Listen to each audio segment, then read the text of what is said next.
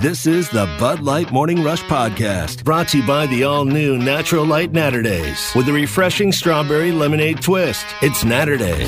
They're going to run and get that boot. The Arkansas Razorbacks have completed the dream season. A baseball team that's on the way back a College World Series title to Baum Stadium. I almost got fired because I went Willie the Boss after I had a little too much sauce. This is the Bud Light Morning Rush Podcast. No shows on Monday. Yes, we actually do get some days off here on the radio show. We actually do take some days off from sports, which is funny because we can get Memorial Day off time, but we will not get Labor Day off.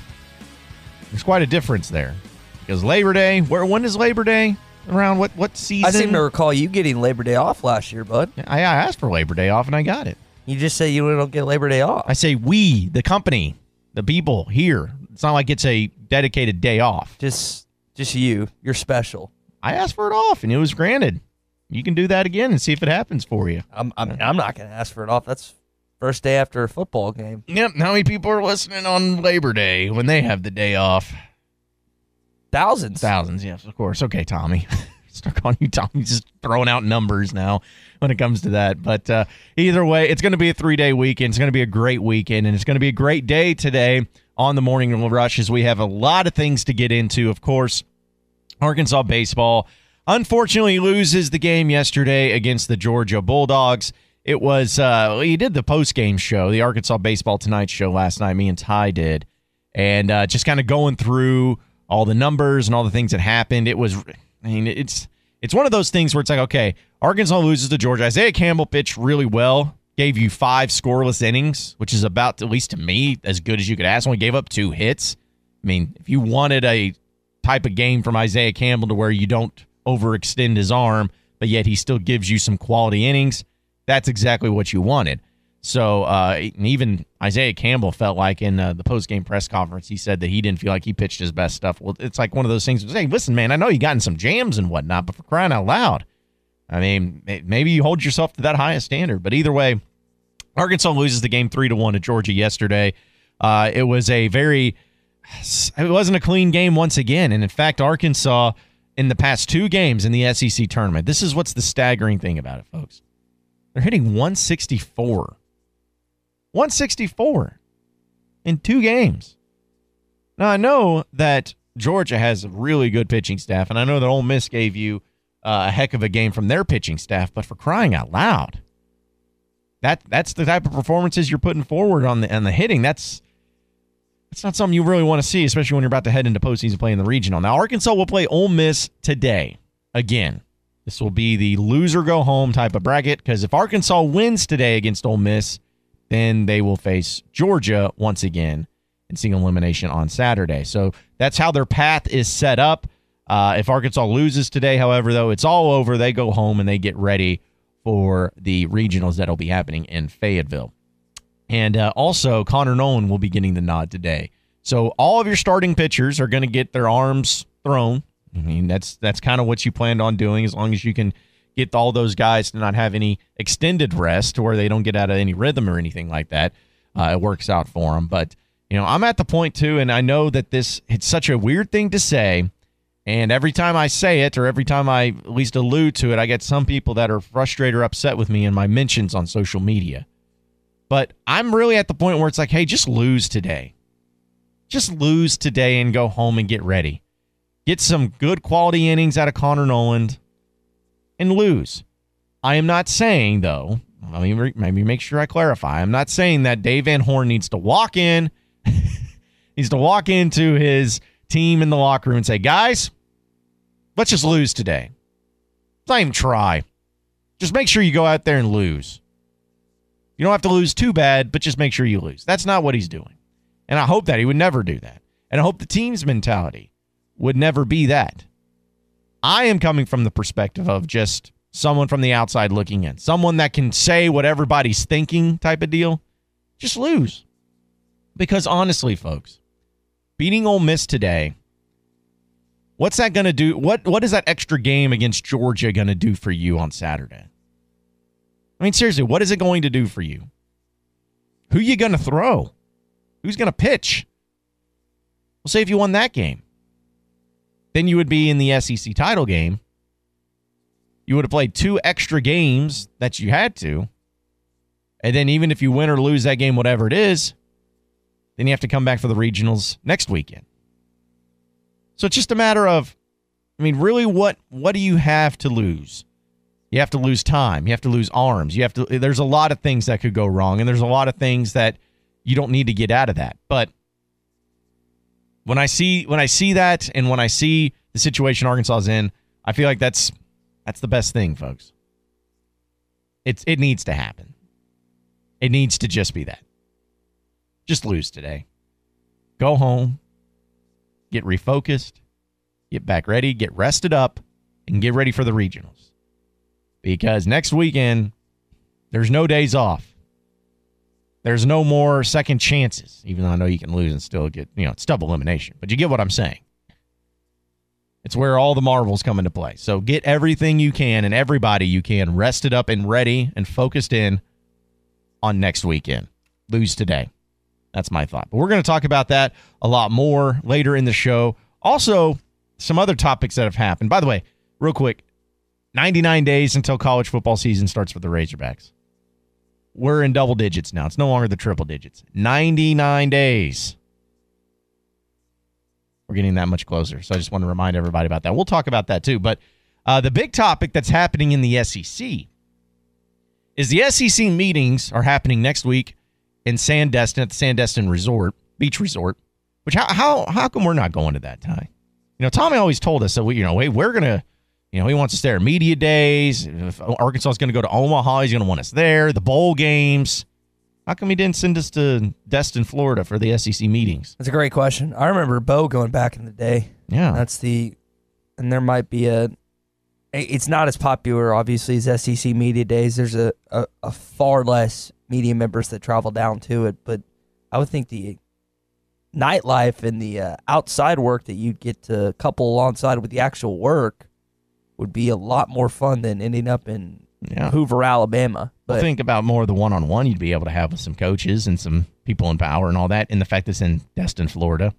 I think the reason we're not going is because uh, Tommy spent the budget there going to the Turks Islands. That's what I think. I think that that's where the that's where the money went for uh, for when uh, we were going to be going down to Destin. So he he's decided finally to go heeding that. my advice, expensing it. Yeah, expensing it. Yeah, well, until the expense report comes out, we don't really know what's the expense is going to be looking like.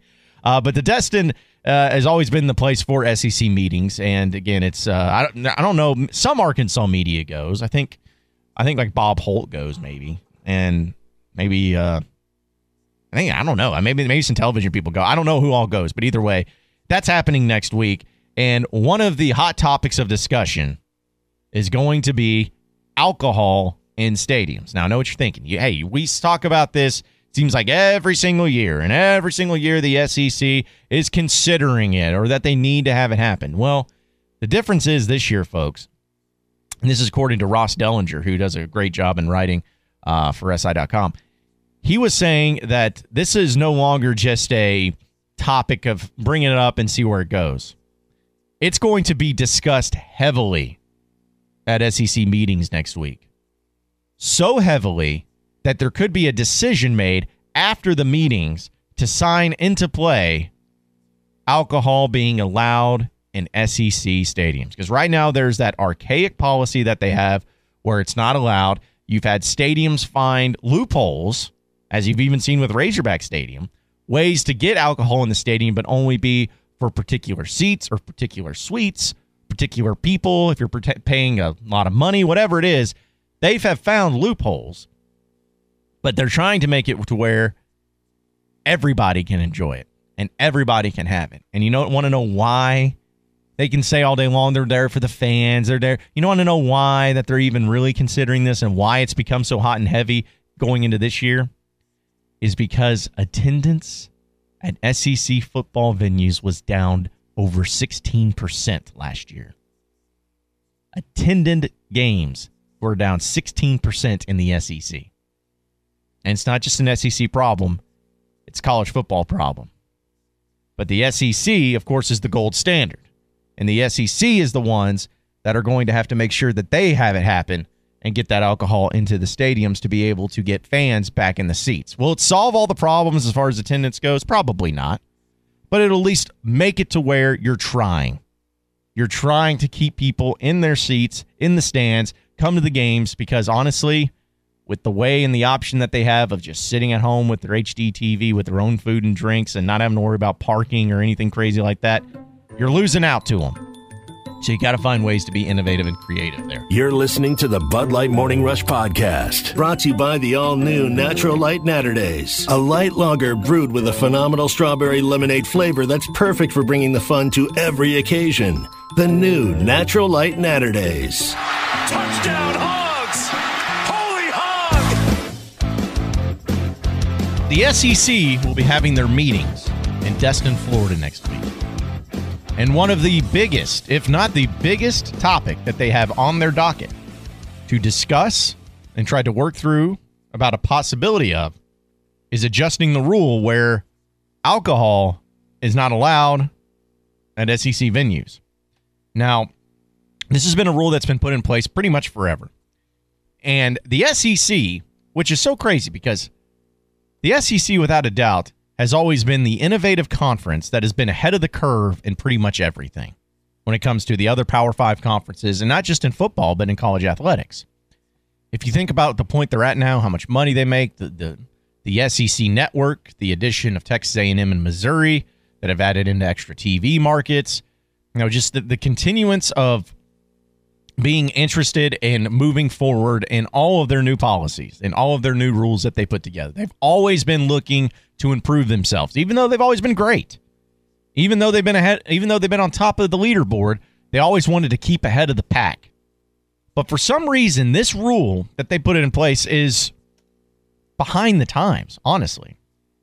Almost every other conference has allowed booze to be sold in their stadiums the article written by again by Ross Dellenger of SI.com mentioned Tulane down in Louisiana, where since 19 in the 1970s they've allowed alcohol to be sold in their stadiums, and how great it's been. It's been like a tradition for them. And you've seen other teams and other conferences. Texas was a big example a few years ago, where they started allowing alcohol to be sold in their stadium. And just to just to clarify, they made the University of Texas made $1.8 million on alcohol sales alone in one football season. And it's not the only thing that boosts the game day atmosphere because there are many things you can critique when it comes to Arkansas. Baum's a great game day atmosphere in terms of or excuse me, in terms of Donald W. and Bud Walton Arena because of the certain things they do during breaks and stuff. It gets people less type. But let's be frank, that would increase the crowd noise that would increase the game day atmosphere if alcohol was so, mm-hmm. sold in Donald W. The Razorback Stadium. Yep. And let me clarify this too, because some people, when I was out on social media giving my thoughts on this, some people said that, oh, you know, this is just going to make the games even more unwatchable because you're going to have just drunks falling over themselves and pouring their drinks all over everybody and just acting fools. Folks, if you don't think people are already drunk drunken people acting fools in the stadium because they've been drinking all day. And before they go into the stadium, they really get lit because they want to make sure that the effects last extra long in the stadium to where they don't they switch it up from beard and go to the hard stuff. Sneak stuff in. They sneak stuff in. I mean, come on, let's just be real about it. And let's let's be frank about it because adding beer sales into any SEC stadium. I know we're talking about Razorback Stadium specifically, but in any SEC stadium is not going to turn it from being, you know, just this great and innocent atmosphere to Sodom and Gomorrah. Like it, it's not going to have that transition. It's not going to become that. So the fact of the matter is, is that you're seeing the money. It's the dollar signs that other schools are making on alcohol. And of course, the SEC is in the business of making money. They've always been in the business of making money. The schools, the members of the SEC, are in the business of making money. But as much of an impact that having alcohol sales could have on the wallets and on the bank books of these schools, there's another issue that comes into play. And that has to do with the fact that the SEC and college football, and even in college football in general, has had a massive drop in attended games across the board year after year after year. And what's making that happen is the fact that you can go home and in your big old living room with your big old high definition screen television, you can sit in your recliner with your drinks that are not overpriced, with your food that you cooked yourself that's better quality and not overpriced, with a bathroom that only belongs to you that's just a few steps away that you don't have to get up and walk towards and share with somebody else. And it's you don't have to leave your house. You don't have to take off. You don't even have to put on a shirt if you don't want to. You can just sit there and enjoy the game that way. And that's what college football is losing out to right there. So what do you do? Because honestly, let's I know let's just be honest about it. You can't compete with that. If you're college football, you can't compete with that. How can you compete with that? How can you compete with having somebody sit in their comfortable recliner? How can you compete with somebody that has their own bathroom? How can you compete with somebody that's allowed to grill and have their own drinks and whatnot and enjoy their football experience nearly as much as they would if they were sitting there in the stands? I mean, how do you compete with that? You can't, but you can try. And what doing this by lifting this long standing ban on alcohol sales, what this will do is at least give incentive to the fans because that would be something that they can compete against because you hey they, you can get booze at home. You can't get booze at the stadiums but you can get booze at home. You're able to add that in. You win twice. You can add more fans into the stands that'll stay longer for the games if they know that they're able to keep their buzz going there in the stadium by continuing to drink. And you also add more money into your pocket. Now it does come with risk. There comes with you know, some, some some security that you're going to have. You're probably going to have some people that are going to try to act fools. You're going to have to make sure that you're having people check IDs because let's be honest, it's a college football game, and the kids that are in college for the most part are under the age of 21. So you're going to have to make sure you police the actual legal age of drinking there. So there are going to be some risk that go along with it, but I think it completely is outweighed by the rewards of it. And I really hope that the SEC ends up doing away with this rule and schools across the board say, you know what? Because listen, alcohol's already in stadiums, folks. Like Donald W. Reynolds Razorback Stadium, they sell alcohol, but they just sell alcohol to particular seats, to particular people who paid a particular amount of money. There's the loophole in the system that they've found that many other schools have found. So uh, it's not like it's also new. But to have it just to the common fan, to whoever wants to go up and get it, whoever wants to go out and drink it, whoever has has the amount of money and then is the legal age, they can sell it to them. That would be the difference. And to me, this is a no brainer. You got to get rid of this rule. Doug on our Facebook Live page asked the question: Well, if this was to come into effect, what would be the official beer of the Razorbacks? Bud Light, PBR, Miller Lite? Question mark. My, I think you and I have different opinions on that, but that being said, a lot of times the SEC has been out in front of things concerning whatever nature of what's occurring amongst the other conferences. And sometimes it's okay to be behind the eight ball. Sometimes it's okay to kind of see what the other schools do, see how the conferences react to certain things. And when it comes to alcohol, you probably don't want to go into it head first and try to be the first one for that. I know that fans in the SEC and particularly in this great state of Arkansas would like alcohol to be sold to the stadium.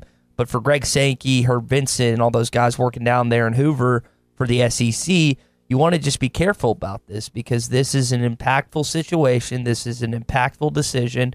And you and I are both on the same side that we hope they do end up selling alcohol across the board in SEC stadiums because I think that would not hinder people from coming and attending. I think it would help people. Now, there's going to be certain families that decide to stay home with their kids because there's alcohol in the stadiums, but I don't think you'll see much that much of an impact compared No. to the people that would come in and stay and come and buy tickets to the games who would normally not based on the fact that you can't buy alcohol there. So that being said, you hope at the SEC meetings in Destin that the SEC ultimately decides to go with this decision because I think it'd be good for the conference. I think it'd be good for ticket sales, and I think it'd be good for the SEC, I think it'd be good for everybody involved. I mean, it, it's because especially beer vendors. Right, exactly. And you know, it's just you I feel like so much in college football especially it's a lost art to remember just the common fan and to just try to do things in your or, uh, venues or in your game or whatnot to appease the common fan. That's hard too sometimes when you have millions watching on TV and only depending on what stadium, like Reynolds Razorback, max capacity seventy six thousand. So they have to couple that not only professional leagues but college leagues as well. Yeah, and I, I understand it's tough, but my thing is, is that it's almost in in some cases just they give up on it to say, you know what, who cares? The common fan's going to be there no matter what, so we should not appeal to them. We need to appeal to the suites. We need to appeal to the box seats. We need to appeal to those because those are the money makers. And so we'll do whatever it takes to make sure that those people are happy. But the common fan, who cares? Because they'll be there anyways. And I feel like that's been a real bad outlook and real bad look because it's not just like Arkansas. I think it's just places in general in college football because it is about money. This is also just a way to help out the common fan, to help out the guy who just tries to find some tickets on StubHub or whatever. The guy that's going there that hasn't been to a game before in his life. The, the, the, the diehard fans that sit out there in the cold, that sit out in the stands, who have been season ticket holders for a long time. This gives an opportunity for those people to have some sort of extra enjoyment, some sort of enticement to be able to not only to go to games, but to stay at those games and to enjoy the games a little more. You're listening to the Bud Light Morning Rush Podcast, brought to you by the all new Natural Light Naturdays, the new beer of the summer, with a refreshing strawberry lemonade twist. Naturdays, fun for every occasion. They won't catch him. Alex Collins is going to take it all the way to the house. Scott Tabor, former Razorback pitcher. Good morning, Scott. How you doing? Good morning, good morning, good morning. Beautiful day today. Yeah, it certainly is. It's setting up for a beautiful weekend too, a Memorial Day weekend as well.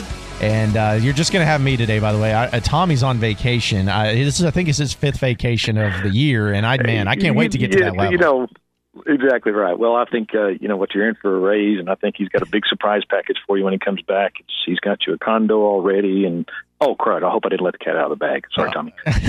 well, well, if you did, then I will act surprised. I will act surprised for you when Please do that for me. if he does, if he comes in and if he does that. But uh, but Scott, there's a lot of things we want to get to. Obviously, the SEC tournament is still going on. Arkansas won game one against Ole Miss five to three, but then yesterday uh, it was a close one between the Bulldogs and the Hogs, but Arkansas loses it three to one. Late in the game, there was a really clutch hit by Georgia that ended up sealing the deal, and they take on Ole Miss again today at around three o'clock. So just a few takeaways that you've had from Arkansas's first two games in the SEC tournament.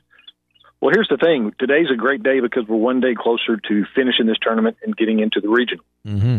What they're really doing right now, everything right now is just window dressing, trying to get set up and get their pitching set up and get their pitchers some work and, and their hitters hopefully. Uh, you know, we're not throwing on a hit parade right now because we're, we're facing some good pitching. We're facing as good a pitching in this tournament as we will face to the regionals, to the super regionals, and back in the College World Series. So you, you don't expect to have a ton of hits and great hitting against great pitching because everybody knows great pitching trumps great hitting. So uh, you know it's it's always a concern. You always want to be just tearing the cover off the ball when you go into tournament play and be hot and be the hot team and knock it all over the park. Uh, you know, yesterday was kind of a. I mean, it was a good game. It was a great game. It could have gone either way on several little plays. Uh, the you know the base hit, the double down the line. That wasn't exactly a screaming meanie. That was a gork off the end of the bat that had a lot of spin that hit exactly where it needed to hit and scored two runs. So that game could have gone. We could have hit the same thing. You know, great pitch and just to put the bat on the ball and squeak it down the line. So that's that's all that happened. That sometimes when you have two great teams playing uh, and they're playing good solid baseball, that's how the outcome is determined by something something that that you can't control. So it's not like he he placed that ball over and left on the left field line. Well, Scott, one of the things that at least I thought is after the five innings that Isaiah Campbell pitched, because you know I knew that Dave Van Horn was going to limit him to around 80 pitches. He came in, had five scoreless innings, only allowed two hits. There was a few jams that he got in, but he found his way out of it. I thought he performed really well, but Isaiah Campbell was pretty harsh on himself after the game. He didn't feel like he played well at all. Well, as pitchers, you tend to micromanage yourself because you, you know when you throw a pitch, it, it, it may be painting the inside black for a strike, but you were throwing it for the outside corner. And so, as a pitcher, you know that. Nobody else may know that. Uh, and and Campbell's kind of he is kind of hard on himself, which makes him makes him as good as he is. I mean, he's a he's a competitor, not just competing with with everybody else, but competing with himself. And you have to if you're going to be great as a, as a pitcher, you've got to be kind of hard on yourself, and you want every pitch to be perfect, and knowing that it's not going to be, but you still strive towards that goal. Uh, you know, Campbell is what he is. I mean, he went out and, and he threw good five good innings. These this tournament is really like a series of midweek games. You know, they're not you don't want to say they're not trying to win it. They're just not going to go everything out, all out, and and, mm-hmm. and burn arms and do all they can just to win the game because that's not the end game right now. The end game is is getting all their pitching in line and getting some at bats and, and staying in a groove and uh, getting to the regionals. We're speaking with Scott Tabor, former Razorback pitcher, right now on the Morning Rush. Scott, one of the concerning stats that I have seen is that Arkansas in their two games in the SEC tournament, they're only batting 164. Now, I, I know that uh, it's just a two game, so it's a very small sample size. But should should fans maybe be a little concerned with the lack of hitting? Not only has Arkansas gotten in this uh, SEC tournament, but even towards the end of the A and M series, they were not hitting the ball well. Is this a little bit of a slump, or are they just going up against great pitching? Going against great pitching. I mean, look at the guys we're going. The guy yesterday was throwing ninety-seven and ninety-eight miles an hour, and with a breaking ball and with a changeup, getting them all over the plate and we still battled. We still had chances to win the game. So it's not like the guys just striking everybody out on three pitches. So so we're facing we're facing as good a pitching as we'll face the rest of the year, and you can't just go out and dominate great pitchers. I mean, just the reason that they're great pitchers is because they don't get hit. So you have to find a way to scrap. I, I would like to have seen a little more small ball yesterday. You know, when you're when you're facing somebody that's kind of locked down. But I think, uh, you know, I think if if Van Horn was really trying to just put the game away and get this done, get this done. Would have played a little more small ball, but he kind of wants guys to get up and, and get in a rhythm and show some confidence and get some hits. And uh, you know, nobody likes to sacrifice bunt. So, I, you know, the whole game was uh, was kind of played as as it should have been played. Well, one of the things also that stood out to me, Scott, just in this tournament in general, is the amount of close games. Because I listen, I know that this this conference is good, but if you're looking at it, there's only been really one blowout game, and that was Vanderbilt in Auburn, where Vanderbilt won 11 to one. The rest of the games, and get this, Scott, I don't know if anyone knows this, but uh, all the other games in this SEC tournament has been decided by two runs or less. I think. I, I mean, is that just showing how great and how much parity there is in this conference? Sure, it is. There's there's a lot of great arms in this conference, uh, up and down the lineup. You know, depth of pitching is one of the things that will get you deep into a tournament. Now we're into day three, day four of the tournament. You're going to start seeing. I think you're going to start seeing some runs scored uh, as you get deeper into the starting starting rotation and deeper into your uh, into your bullpen.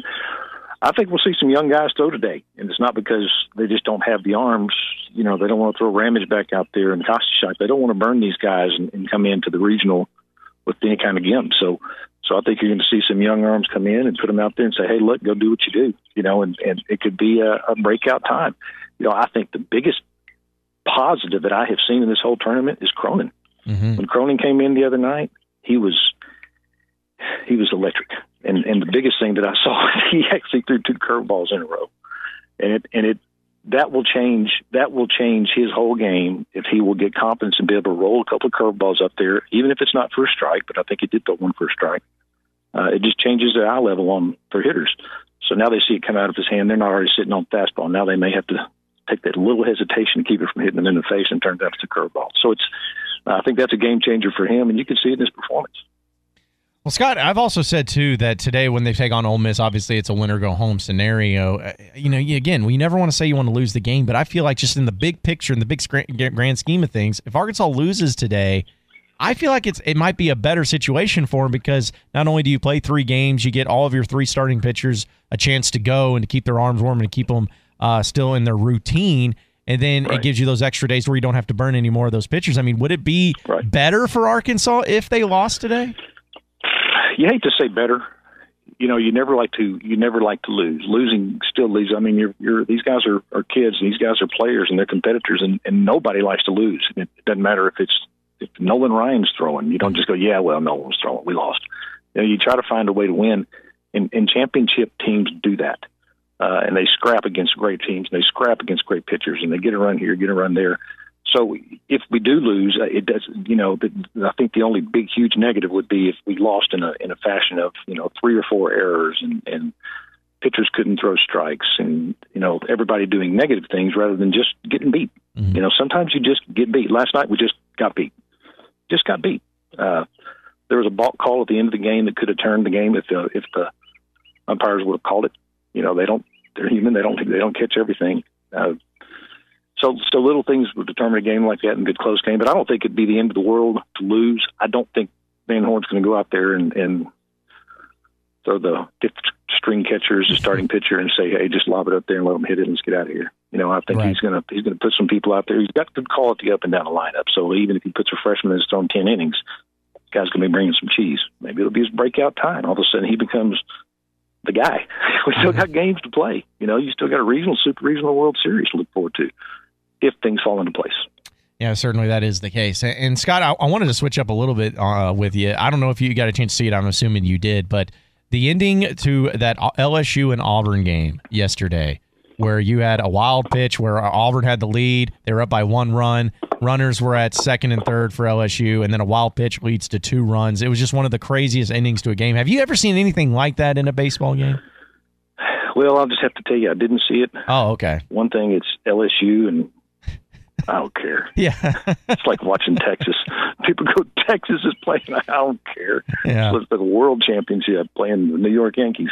But no, I didn't. I didn't see it, and I apologize for that. I wish I could chime in and go, "Oh my God, it's the best, coolest play I've ever seen." Did it, did they score two runs on one wild pitch or something? Yeah, it's essentially where uh, the Auburn pitcher hit uh, it, is the ball bounced on the plate, and the catcher for Auburn, you know, blocked it. He got in front of it, but then he lost it, and it was right in front of him. And so he's ju- jumping around trying to find it. Well, he, then he kicks the ball himself up the first base line. And then the LSU runner comes home and scores. Well, the pitcher gets the ball and tries to throw it back to the catcher, but then it's an errant throw. It goes over oh, close to the dugout, Yeah. and then LSU scores the second guy, and they end up winning in a walk-off fashion. Well, that's you know that's LSU in the postseason. I'm they have stuff. ya. They have more goofy stuff happen for them to advance in the postseason. And at the end of the day, you look at oh LSU beat Auburn, but you don't see how it happened. Yeah. You know, Yeah. At least nobody threw a possum on the field or Yes. anything like that. So you just you don't know what's going to happen with LSU, and that's just kind of their mo. They do it every year, and you go this you go into the postseason going. What's going to happen with LSU this year? Yeah. what funky thing is going to happen? Because they'll never come in. Recently, they don't come in, you know, dominating the baseball world like they did for several years. But they seem to get in. and They find a way to win. Yeah, certainly do. I mean, they play. Are they played in a 17 inning game against Mississippi State that went until 3:30 in the morning, and then they have the crazy Right. game yesterday. I mean, yeah, it's just something about them. Guess sometimes it's better to be lucky than good. And you know, uh, and I think their I think their coach I think their coach cultivates that. I mean, Yeah. I think I really like him. His demeanor, you know, he doesn't panic and he says, "Okay, let's just go play ball." You know, and then you Mhm. play ball and you continue to play ball. and Bring somebody in, they don't do good, take some, take them out, put somebody in. You know, and it's just it's just all, and that's that's kind of the attitude you have to have is is it's just time to go play baseball. Uh, these kids have been playing baseball all their life, and now they're at the level they want to be, and, and it's just time to go play. I'm sure going to be fun to see how the rest of this tournament plays out. Of course, in the regional going into next weekend. Scott Tabor, former Razorback pitcher. Always appreciate you hopping on with us, Scott. Have a great Memorial Day Yeah, weekend, man. all right. We'll catch up with you. Thank you, brother. You're listening to the Bud Light Morning Rush Podcast, brought to you by the all new Natural Light Naturdays, the new beer of the summer. We've been having some really good discussions this morning, and uh, mainly pertaining to the uh, the fact that the SEC will be meeting in the SEC meetings next week in Destin, Florida, and one of the biggest topics, if not the biggest topics, will be lifting the ban of alcohol sales in SEC football stadiums. That will be able to open up not only more revenue for selective schools, but also the attendance numbers have been dwindling each and every season. And I wanted to bring this back up because somebody tweeted at me, in which I agree. They say that this is coming from Kyle on Twitter. He says attendance is not is lacking due to tickets being priced out of reach of the average family. When you have donations and ticket fees, booze isn't the reason attendance is down. Now let, let me be clear about this, Kyle. I don't think that booze and selling booze in SEC stadiums or selling booze at Razorback Stadium is just suddenly going to make Razorback Stadium go from averaging 60,000 people to 75,000 people overnight just by opening up the doors of selling alcohol. I don't think that's the case. There is like a list you have to go down as far as priorities and the list of priorities of what will get people back into the stands or and you can use this generally. You can say this about any SEC school or any school in general. There's a certain priority list that you can go down that will get people into the stands. Number one, winning. Winning. Ty, how many national championship caliber teams have you seen with a half empty stadium? Have you seen any of those? Very few, if actually none. Yeah. And even if they didn't have full stadiums, it was usually in games where the weather was either awful or they were going to beat their opponent so bad because of some directional school that they didn't care that much. You remember Nick Saban's rant last year, and I forget the opponent that Alabama faced, but he ripped into the student section for leaving early and said that wasn't fair to his student athletes. The fact that they show up, they put in that effort in, and the students left. And there's certain games, obviously, you're going to win by 60, and there's no point of sticking around, regardless of how the coaches or players feel about you leaving. That being said, if it's a good ball game, whatever sporting event it's going to be basketball, football, baseball. If there, if it's a championship level team, that place is going to be sold out. Yeah. And that's why I say that the number one priority in getting people into the stands is winning. Number two, winning. It's number one, it's number two. Winning will get people into the stands. It's as simple as that. Some of Arkansas's biggest and best attended football games. Was it usually when Arkansas was a six and six team? No. It was usually when Arkansas not only was a good team, but had a, a lot of hype going into that particular game. The highest attended game in Razorback Stadium history was in 2010 against Alabama. Was that game really well attended because, hey, you, they just wanted to see a good game? No, it was well attended because Arkansas was number 10 in the country, Alabama was number one in the country, and they were the defending national champions. And remember what the atmosphere was like. That's the most highest attended game in Razorback football history because of that fact. If you even look at all the other games, in basketball, for instance, the highest attended game in Razorback basketball history at Bud Walton Arena was a Kentucky game. All right? In the 90s. Why was it attended well? Was it just, oh, well, you know, hey, what are we doing today? Well, the, the Razorbacks are playing. We could find a way to go over there. No. It's because your team was good, their team was good, you were good. It's as simple as that. If you have a successful program, and we don't even need to discuss baseball because we know attendance looks like there because they're a great program. If you're winning, attendance comes hand in hand. And I'm not denying that fact. I know that. Beer and booze is not number one. However, if the winning is not there completely, which it's not right now for Arkansas football, the winning percentage is not there. This is where the University of Arkansas and those people that work up there, whether it's the marketing department or in the administration, this is where they need to find ways to get people into the door. They need to be creative because it's like, hey, we can't, it's at least from their perspective, we can't dictate what goes on on the field. Our job is to just create a great experience for everybody. So, what do you do? You find things that fans like, that fans enjoy, that fans want to have at games. And when you find those things and find out what they want, you try to instill them. For instance, if you could find a way to have oh, like Ty, I mean, you grew up in this generation as well. If you could find a way to have Razorback Football Stadium have really, really good Wi-Fi for everybody there at the stadium, which I know that they've struggled to do. But if you could have that, how big of a factor would that play into a lot of people's enjoyment, or at least people's interest in the game itself and being there in the stadium? I think for a lot of our generation, now John and I wouldn't be as concerned with social media at the time when we are watching the game because that's what our minds would be focused on. But for some of the people who are there for just a social event or to be seen, I think that would be a big deal. Yeah, and then that would be a posting huge pictures. help. Yeah, yeah posting posting pictures, putting out tweets, checking scores to games, all of that fun stuff.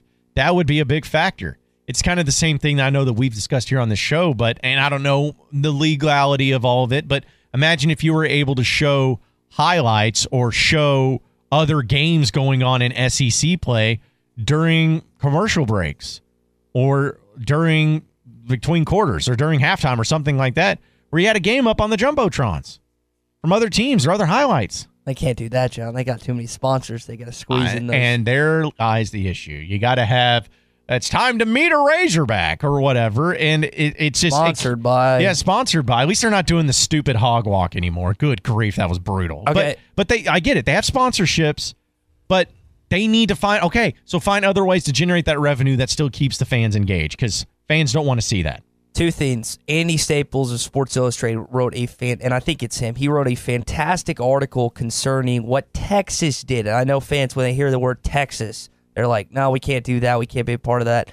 That used to be called DK Royal Stadium or Royal Stadium, whatever it's called. Used to be known as the quietest 100,000 people you'll ever play in front of mm-hmm. because the atmosphere was horrendous. Yep. But they added live music outside the stadium. They outs- added beer. There's a number of different themes, a number of different elements that Texas added to make the game day atmosphere more enjoyable. And I'm not saying that's going to have Texas back, as we hear so many times. Joe Test said that after, or excuse me, during the Notre Dame game, but it's definitely helping.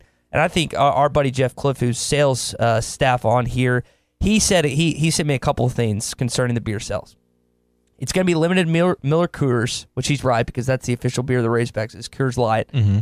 Number two, it's going to be expensive. They're gonna you're gonna make you charge a little bit, maybe not to the pro level. It'll but probably be eight, nine dollars. yeah, probably and so that'll prohibit some from getting 10 when Mhm. they don't want to spend.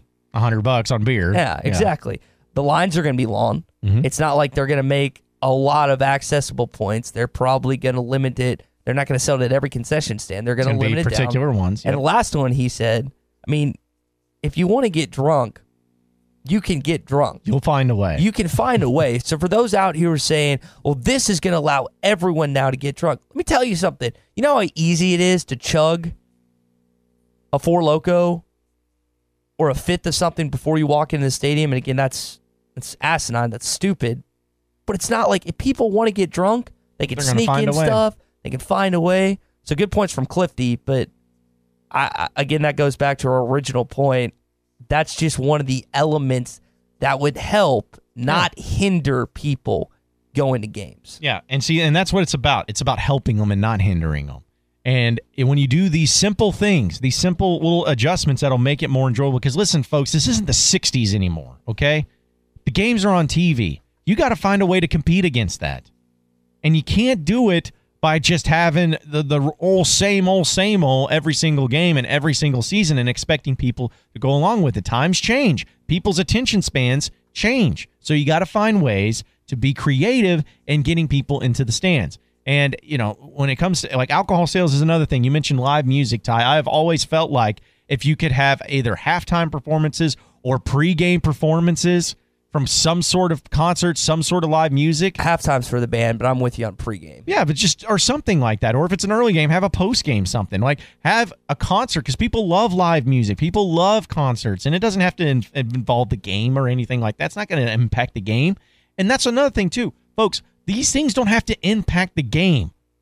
They can. They just have to impact the game day atmosphere. Nothing is, is going to take away the attention from the game. The attention's still going to be there. People want, still want to see the Razorbacks play football. But if you're able to add in other elements too, because let's be honest too about say live music. What if your wife has zero interest, no interest in watching a Razorback football game? However, she does love some live music. Yeah. Boom. There's another person that you can bring that can enjoy the game day atmosphere at any point in time with it. And I know Justin Moore was joking about playing at Baum Stadium before a postseason game. Just that that aspect. People jumped on board with that. They're like, "Let's go! Like, come mm-hmm. down here, come to Fayetteville, Justin." I mean, you think about some of the the different Arkansas musicians, and I mean, Barrett Baber, Justin Moore, and there's others, but Arkansas's got a decent number. Not not not comparatively like Tennessee, Nashville, Right. and some others, but I mean, there's a decent number of connections this state has that you could either pay or convince someone to come back home and say, "Hey, why don't you why don't you play two hours before the game? Why don't you, why don't we get some people in before?" The other thing I think about is this: I could be wrong on this. Arkansas could have another dreadful season. I don't think they're going to be incredible this year, and I think most people believe that. But I don't think you're going to have as many 11 a.m. kickoffs as you No. had last year, and that will definitely help. Even though you only have two SEC games, that will definitely help out with the game day atmosphere. Yep. And when it comes along with it, and again, success and winning is number one, number two, number three, number four, number five. It, it is priority, priority after priority. We understand that. But when the winning's not there, you got to find a way. And I think the U of A has done some good things, and they're going to continue to try new things in the SEC if they're able to pass this alcohol ban from no longer being in play. Things are going to change. things are going to end up being a lot different for Razorback games, that's for sure. Your number one source of local news and information you need. Like the Bud Light Morning Rush podcast? Check out the halftime pod at hitthatline.com.